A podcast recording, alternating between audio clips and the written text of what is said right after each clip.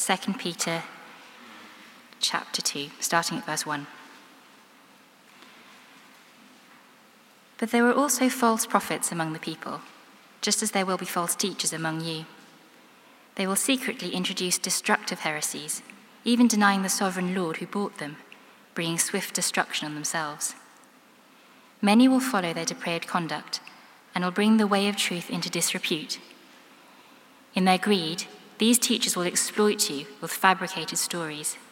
Their condemnation has long been hanging over them, and their destruction has not been sleeping.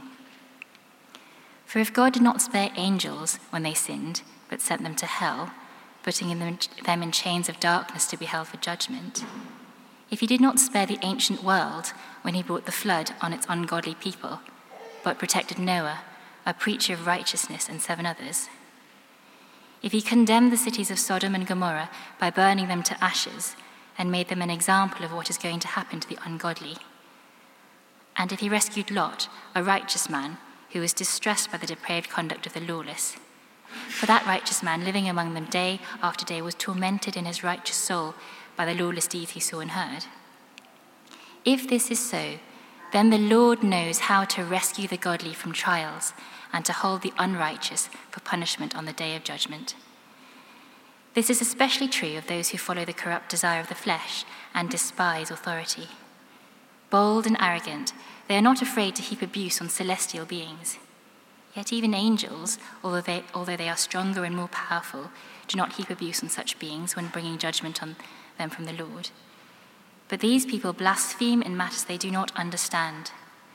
They are like unreasoning animals, creatures of instinct, born only to be caught and destroyed and like animals, they too will perish. They will be paid back with harm for the harm they have done. Their idea of pleasure is to carouse in broad daylight. They are blots and blemishes, reveling in their pleasures while they feast with you. With eyes full of adultery, they never stop singing, sinning. They seduce the unstable. They are experts in greed, an accursed brood. They have left the straight way and wandered off to follow the way of Balaam, son of Bezer, who loved the wages of wickedness. But he was rebuked for his wrongdoing by a donkey, an animal without speech, who spoke with a human voice and restrained the prophet's madness.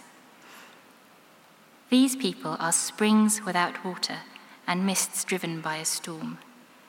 Blackest darkness is reserved for them, for they mouth empty, boastful words, and by appealing to the lustful desires of the flesh, they entice people who are just escaping from those who live in error. They promise them freedom, while they themselves are slaves of depravity. For people are slaves to whatever has mastered them. If they have escaped the corruption of the world by knowing our Lord and Saviour Jesus Christ, and are again entangled in it and are overcome, they are worse off at the end than they were at the beginning. It would have better, been better for them not to have known the way of righteousness than to have known it and then to turn their backs on the sacred command that was passed to them. Of them, the proverbs are true a dog returns to its vomit, and a sow that is washed returns to her wallowing in the mud. This is God's word.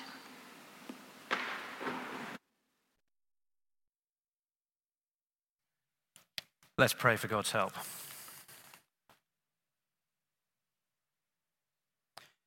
Our Father, as we work our way through uh, some challenging things that you say to us. Would you deepen our conviction that everything you say, you say because we need to hear it? And our Father, we pray that we would heed the warning that we need to be on our guard against false teaching. We ask this that we might be firmly established, that we might keep faithful till the end, and that we might not be those who fall away. Amen. But there were also false prophets among the people, just as there will be false teachers among you. Heresy. False teachers defending true doctrine.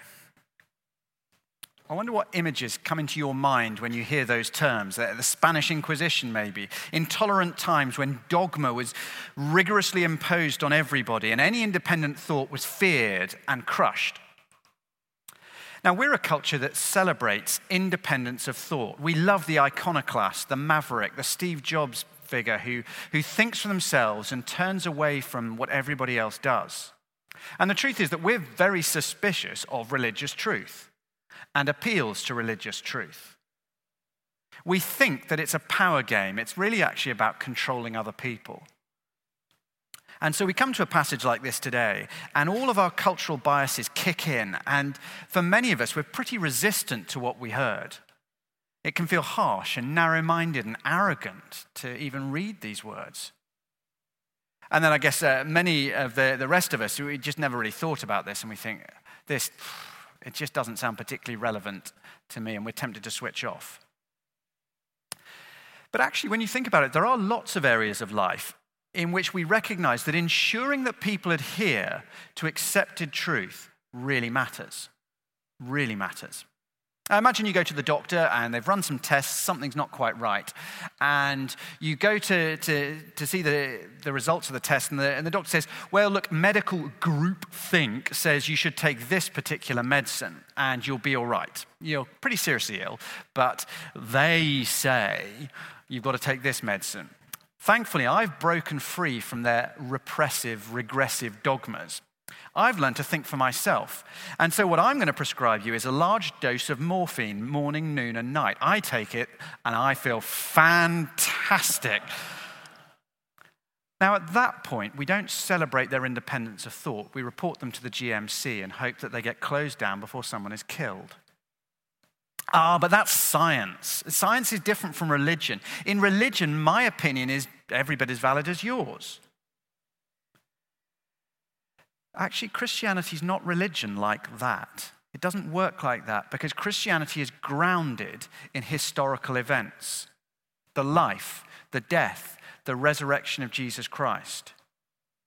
And it's grounded in, in words that Jesus actually spoke, teaching specific things, predicting specific events. And at that point, when you've got historical events and real words that somebody spoke, there is such a thing as truth. And my opinion is only really valid if it matches the reality, the truth. And truth in terms of religion, truth in matters of Christianity, it really matters because how we think and how we live day to day is determined by what we believe. How you think and how you live is driven by what you believe. And we live in a world where there's truth and lies coexisting. And so we need to work out the difference between them. Now, the context, the specific context of this passage, if you've been with us the last few weeks, is that Peter has been teaching that we know for certain the Lord Jesus will return. And we know it for a couple of reasons. One, he's saying, We saw his glory, his divine glory with which he'll return. We saw it with our own eyes, Peter and the other apostles, while Jesus was on earth. And secondly, he says, look, the prophecies that have recorded, been recorded in Scripture, which tell that Jesus is going to return, well, the prophecies in, in the Bible have proved 100% reliable. 100% reliable. Everything the Bible has promised has come true. And so when it promises Jesus will return, we know that too will come true. But he now warns us that although the prophecies recorded in the Old Testament are absolutely reliable, there were also people prophesying false things that didn't get included in the Bible. So, chapter 2, verse 1 But there were also false prophets among the people, just as there will be false teachers among you. Look, just as there were false prophets in the Old Testament times, he says, there will be false teachers among you today. And that's Peter's big point, really, in this chapter. Very simply, there are false teachers, they are a real danger, so be on your guard. There are false teachers, they are a real danger to you, so be on your guard. That's what he's going to show us. Now, as Scott explained from uh, chapter one last week, the particular context is that supposedly Christian leaders are giving talks and writing books and blogs saying Jesus isn't really coming back. This is just a myth that Christians have invented. But in chapter two, he, as he says, look, these, these guys are teaching falsehood, he, he, he goes more generally into an understanding of false teaching. And he helps us to be protected, not just from those who'll say Jesus isn't coming back, but from all the different kind of things that false teachers will tell us. Let's look at the detail then together. You've got, a, you've got an outline on your sheets. Um, we'll see that the first three verses, they really t- give the central teaching, and then the rest of the chapter illustrates it. And we'll spend most, uh, we'll spend almost half the time in the first three verses, and then we'll, we'll run pretty quickly through the rest. And the first three verses, they tell us there will always be false teachers, many will be led astray, and the consequences will be devastating. Firstly, there will always be false teachers amongst you. Verse 1 but there were also false prophets among the people, just as there will be false teachers among you. They will secretly introduce destructive heresies, even denying the sovereign Lord who bought them, bringing swift destruction on themselves. Many will follow their depraved conduct and will bring the way of truth into disrepute. In their greed, these teachers will exploit you with fabricated stories. Their condemnation has long been hanging over them, and their destruction has not been sleeping. There will be false teachers among you. Not might be, but will be.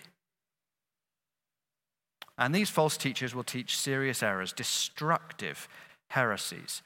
So there will be false teachers always in every era of the church, in every area of the church, there will be false teachers, and they'll teach serious errors.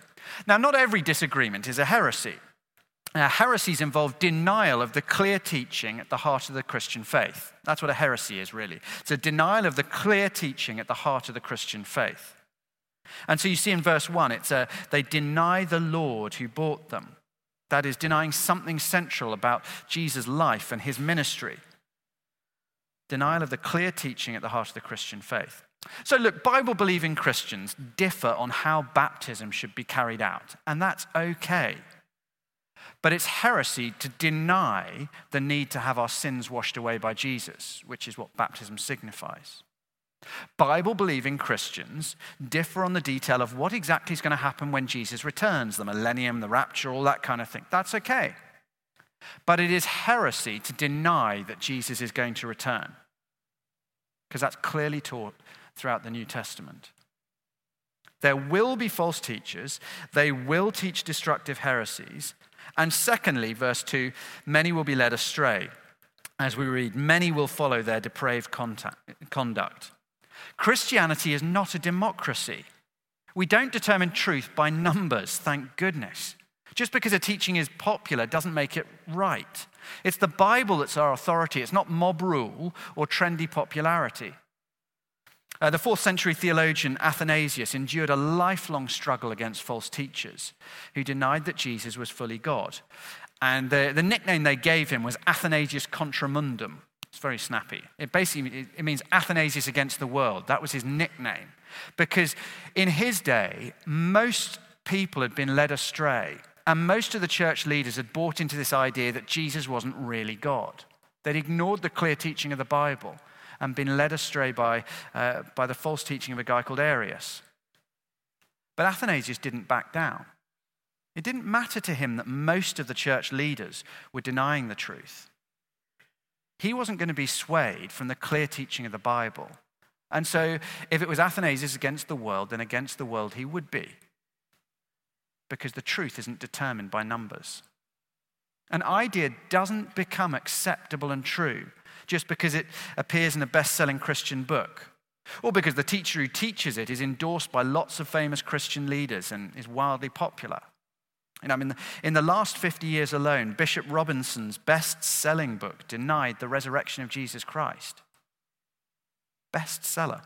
Steve Chalke's bestseller denied that Jesus bore the punishment for sins on the cross. Joel Osteen's multiple bestsellers deny that faithful Christians can know poverty or long term sickness. They're best selling books. But lies don't become truth if enough people believe them or buy them. There will always be serious heresies, there will always be false teachers. Many will be led astray, and the consequences will be devastating. Three times we read the word destruction appear. The heresies are destructive. Verse 1 and they will bring swift destruction on themselves. And those who teach them will be destroyed. Verse 3 Their destruction has not been sleeping. The heresies are destructive because they destroy the faith of people who believe them, who follow them. It ruins their faith in Jesus. and those who teach them will be destructed, will be destroyed. Okay, what do we do with verses 1 to 3? Well, the main thing is you've got to have a functional category for, fel- for false teaching if you're a Christian. Why do I say a functional category? Because I think if I were to say right now, hands up those who think there is such a thing as false teaching, I think probably uh, amongst the committed Christians, every hand would go up. But as preachers, we never get more pushback and resistance and criticism than when we address particular books or particular teachers that contain serious errors. The same people who are happy to say, yeah, yeah, there's such a thing as false teaching, well, they never seem to accept that anything in practice can be false teaching. And so I've had said to me in the past, look, it can't be that bad, or they wouldn't sell it in a Christian bookshop. I've had somebody else say, you're bound to disagree with them because you go to a different kind of church. Or she can't be a false teacher. I found her books have really helped me. Look, I take no pleasure at all in talking about false teaching or calling out specific false teachers. My life would be a whole lot easier if I didn't bother. But we have to do it because truth matters. And what you believe will determine how you live and whether you keep trusting in Christ. It matters. Now, what follows in the rest of the passage is, in some ways, rather like this famous picture. Uh, this famous painting by uh, Claude Monet. It's from the Impressionist school, and there ends my artistic knowledge. Now, this is, this is the whole of the picture, and it's very, very beautiful. This is a detail from the picture. I have no idea what those brushstrokes represent. Uh, that could be a dark bit of water in the middle, or it could be a part of a plant, or it could be an alien. I frankly have no idea. It's impossible to tell. You just can't tell with a sort of impressionist brushstroke what, what each brushstroke is. But you can tell what the whole thing is when you scroll back to the, the big picture. It's obvious. It's, it's the water lilies on the pond in the garden of the bridge by, of Giverny. Everybody can see that. Now, somewhat similarly, actually, what follows in this passage there are lots of confusing little verses that teach things that, uh, oh gosh, I'm not quite sure what's happening. Uh, there are some complicated things, and there are some things that we find hard to understand. But the big picture actually is very, very clear. And so as we go through, we're not going to, we'll get bogged down if we try and trace the detail of every single verse. We haven't got time to do it either. You're welcome to ask afterwards if you've got questions about specific verses. But the big picture is abundantly clear. There are false teachers, they are a very real danger to your soul, so you need to be on your guard. Right, let's, uh, let's work through the passage then. Um, so, verses 4 to 10 false teachers will be punished by God in the future. What, we'll, what you'll see as we go through is that there are four clauses beginning with the word if, followed by a conclusion in verse 9.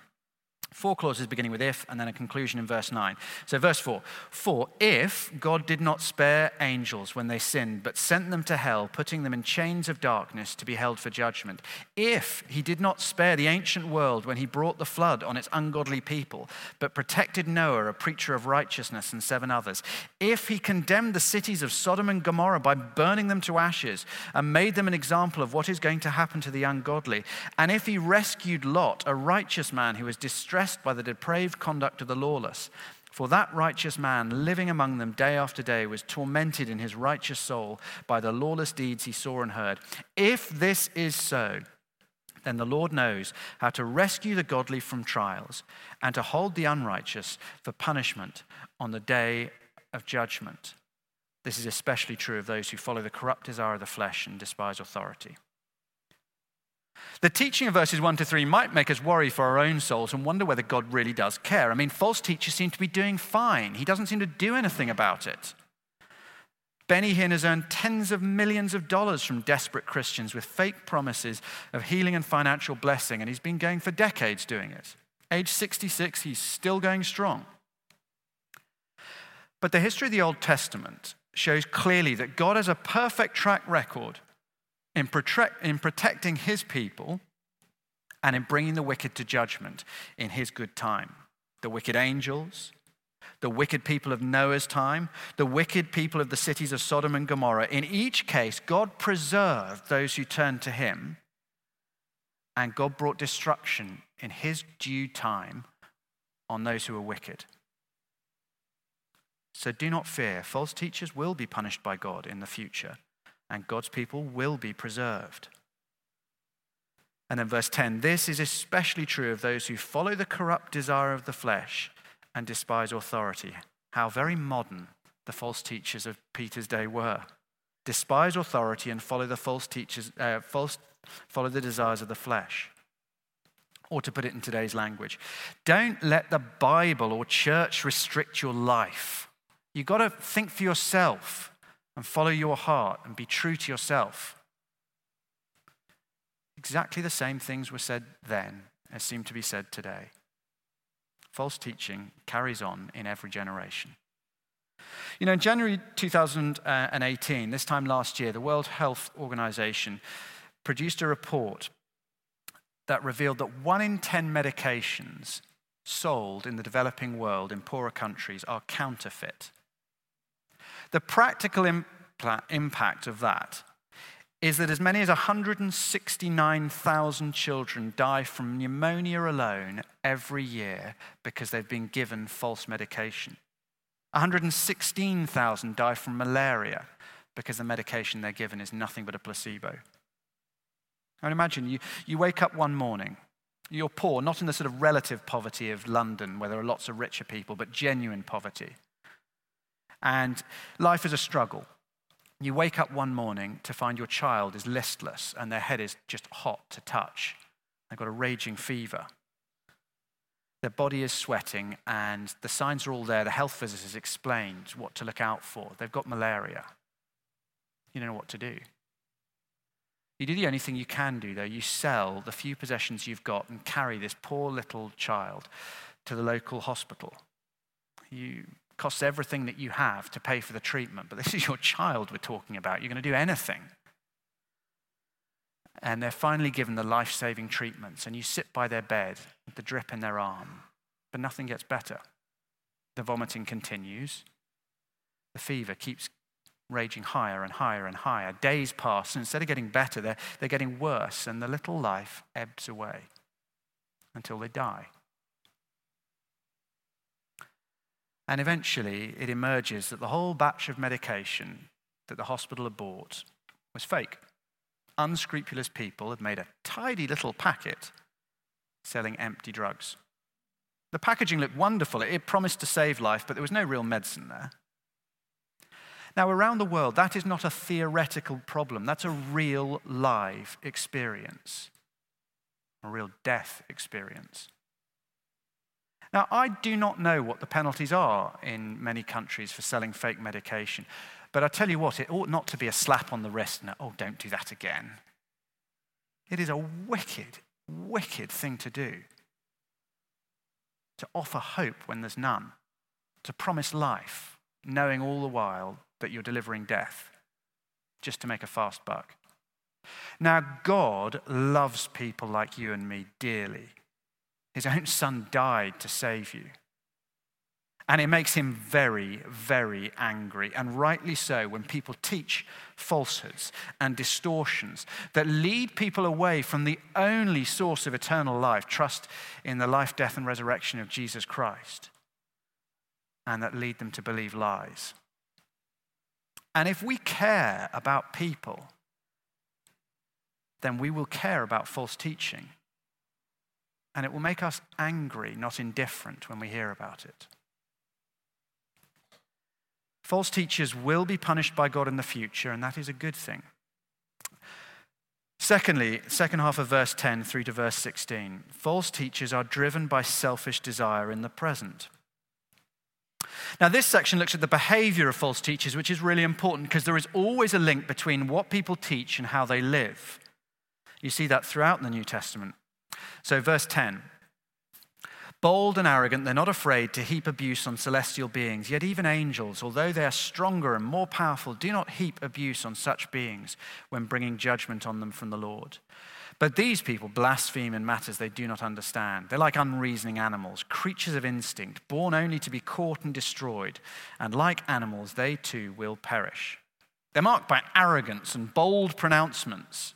I'm not sure precisely what he's referring to at this point, but the, the general thing is clear. They're always shooting out opinions on things they don't really understand. So their Twitter feed is, is just full of outrageous statements, the sort of thing that gathers a crowd but will never lead the crowd to truth. And this is not a sign that these are courageous people when everybody else is too afraid to say what's really true. No, it's a sign that they just can't control themselves, verse 12. They're like animals driven purely by instinct. I love our dog Milo, but he is utterly lacking in reason and utterly driven by instinct. His desire to eat just overrules everything. Every time he scavenges chicken bones from the street, it makes him ill in rather disgusting ways I won't explain on a Sunday morning. But it doesn't matter how ill he gets, the next day he's back trying to scavenge more, just driven by instinct. And that's what these false teachers are like. No matter the damage they cause, they're just incapable of controlling their tongues. They're always up the next day spouting more nonsense. Now, of course, you can fall into the ditch on the other side of the pathway of truth and be cowardly and never speak out if it might be unpopular. But you must beware the supposed Christian leader who's known for their bold pronouncements, but never for thoughtfulness and caution, who's known for shocking, provocative tweets but never seems to demonstrate restraint and humility and a willingness just to wait until all the facts are in. Now, come to think of it, it's not just beware of Christian leaders like that. I think probably all of us need to learn to watch our own tongues. Verses 13 to 16 move uh, from speech to action. They will be paid back with harm for the harm they've done. Their idea of pleasure is to carouse in broad daylight, their blots and blemishes, reveling in their pleasures while they feast with you. With eyes full of adultery, they never stop sinning. They seduce the unstable. They're experts in greed, an accursed brood. They've left the straight way and wandered off to follow the way of Balaam, son of Bezer, who loved the wages of wickedness. But he was rebuked for his wrongdoing by a donkey, an animal without speech, who spoke with a human voice and restrained the prophet's madness. Now, in chapter 3, verse 14, Peter will encourage us be blameless and spotless. By contrast, the behavior of these false teachers makes them blots and blemishes, verse 13, actually the same words. They're marked again by giving in to desire, acting on instinct, carousing, reveling, and adultery. It sounds like Roman orgies, and just, it doesn't really sound like any teachers we hear about these days. But actually, what is being described here is simply giving free rein to desire. Or, it, to give it its modern name, the respectable clothes we dress it in today, following your heart and being true to yourself. That's what he's talking about doing what you want. And in different cultures, that will always look different. As so often, the motivation, verses 14 to 15, is greed. Uh, Balaam was a, he was a pagan prophet in the book of Numbers, and he was hired by the king of Moab to curse God's people. And he wanted this significant amount of money that was on offer. So he tried to do so, and God had to stop him by making his own donkey speak to him and say, Stop. Not a good thing. Jesus says again and again in the New Testament, we'll know Christian leaders by their fruit. By their fruit, you'll know them. So, lifestyles that are marked by the greedy acquisition of wealth or multiple marriages and sex scandals, that is not a good sign in a supposed Christian leader. Don't follow them. False teachers are driven by a selfish desire in the present. And then, thirdly, false teachers cannot offer real freedom from sin now he turns from their life to their teaching. What is it that they're actually teaching? And the big thing is they promise a whole heap and deliver a whole heap of nothing. Verse 17. These people are springs without water and mists driven by a storm. Blackest darkness is reserved for them, for they mouth empty, boastful words, and by appealing to the lustful desires of the flesh, entice people who are just escaping from those who live in error. Now, to follow their teaching, oh, just it's, it's like being a traveler in a desert who's got lost and is slowly dying from, from thirst. And then they see a well in the distance, a spring. And suddenly, uh, strength returns when they were stumbling. They run towards this, this spring, rejoicing, just full of excitement, and get, and it's empty. Dust. Nothing. And these teachers, they sound wonderful. The things they say just make people really excited and happy. Oh, oh you have no idea how much Christian joy I've found and how much uh, better the Christian life is since I started following this guy, since I started reading her books. But actually, they offer nothing. Eventually, you realize there is no real life, no real spiritual water on offer. And in particular, they offer that thing we all want, which is freedom. Verse 19. They promise them freedom while they themselves are slaves of depravity, for people are slaves to whatever has mastered them.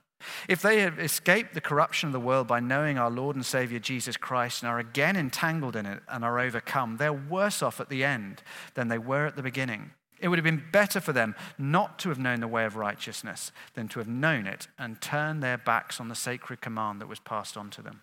Of them, the proverbs are true a dog returns to its vomit, and a sow that is washed returns to her wallowing in the mud. They promise freedom from sin and guilt. They can't really offer it because they're slaves to sin themselves.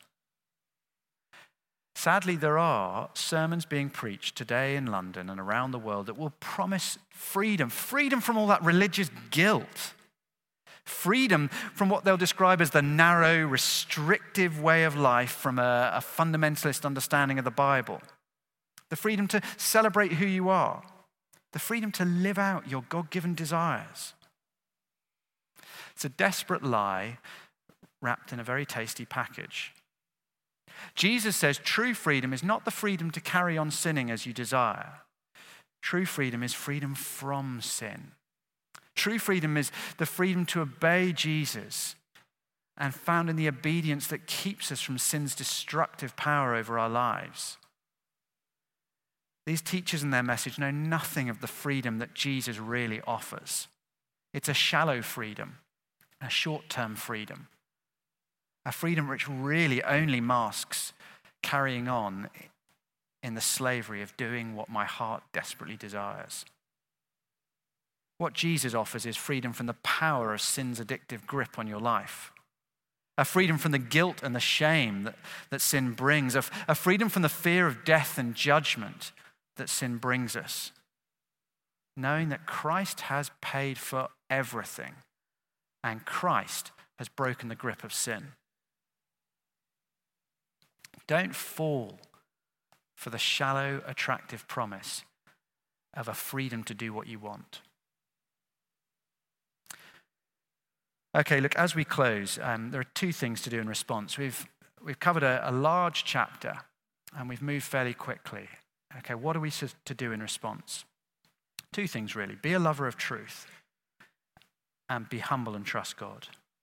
The best defense against error is not that you've read every error out there, it's that you know the truth. You don't need to read every heretical book to be safe, to defend yourself, to arm yourself. You need a rich, deep knowledge of the truth of God's word. In Ephesians 6, it is the Bible that is described as the sword of the Spirit with which we cut through the devil's lies. Know the truth, and you'll be well armed. It's worth asking yourself Am I arming myself with the truth? Am I making sure that I, I know the Bible better and that I understand doctrine? That's the, the summary statements that explain what the, what the Bible teaches on a particular thing. Am I trying to make sure I know a little bit more this year than I did last year so that I'm better armed with God's truth? Know the truth, be a lover of truth. And then, secondly, be humble and trust in God. Because it is easy to think, you know what, uh, I've never really been attracted by heresy. I've been a Christian a long time. I'm just not that bothered. I think I'll be all right. I watched a YouTube video um, a little while ago, strictly for research purposes, you understand. And um, it was this guy in South Africa who'd found, uh, come down one morning, as you do, and found a puff adder in the living room, which is not ideal. Um, puff adders are very, very dangerous, venomous snakes. But he knew how to handle snakes. He'd uh, grown up in the bush, although he lived in in the city now. And so he decided he was going to catch it himself. So he got his wife to video it, as you do. and, uh, but he knew what he was doing. And so he um, you know, put a, a, broom handle over the snake's um, head, just behind the, the head, um, picked it up, safely held it, sort of showed it to the camera, his wife backing away as he did so. Uh, was, was actually quite skillful, quite impressive. But then he started to show off and play around and sort of got his wife to video him doing all sorts of things with the snake. And he just started to relax and, you know, yeah, yeah, he knew what he was doing. By the time he decided, you know, I'll put the snake in a bucket with a lid on, um, hand it over to the authorities, he was just a bit too relaxed, a bit too careless. After all, nothing had gone wrong and he'd caught this snake and it was all fine. And he didn't put the lid on quite quickly enough and just was that fraction of a second too slow. And he only got a, a tiny little nick on his thumb. Didn't get a deep bite, just a nick on his thumb from this snake. But you, you sort of see him wince on the video, and oh, yeah, I think that's bitten me. The next moment, the video cuts to a week later, and he's in hospital on a drip, very seriously ill, and his hand is the size of a rugby ball. And they're discussing whether he's going to lose his arm or not. Just, he knew what he was doing. It's no big deal. Don't be naive. This is a brutal chapter. Either God just likes scaring people for the sake of it, or this is a very serious danger, and God loves us and wants to make sure that we take the warning seriously. I think it's that. Don't be naive. Don't be naive, but do prayerfully trust in God.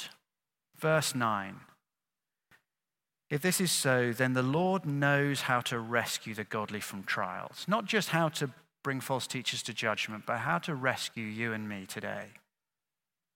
Our souls are in great danger, but God doesn't want us to go from here fearful.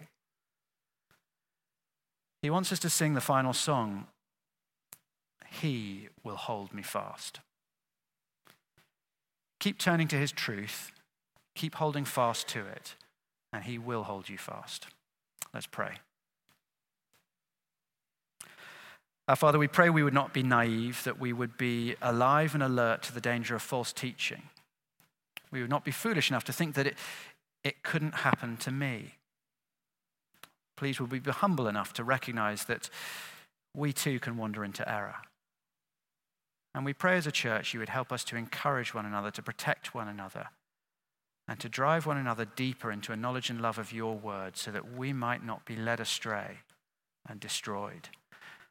And we thank you that in a world where there is false teaching, where there are wicked dangers and lies, that we have the promise that you can and will keep us safe. Amen.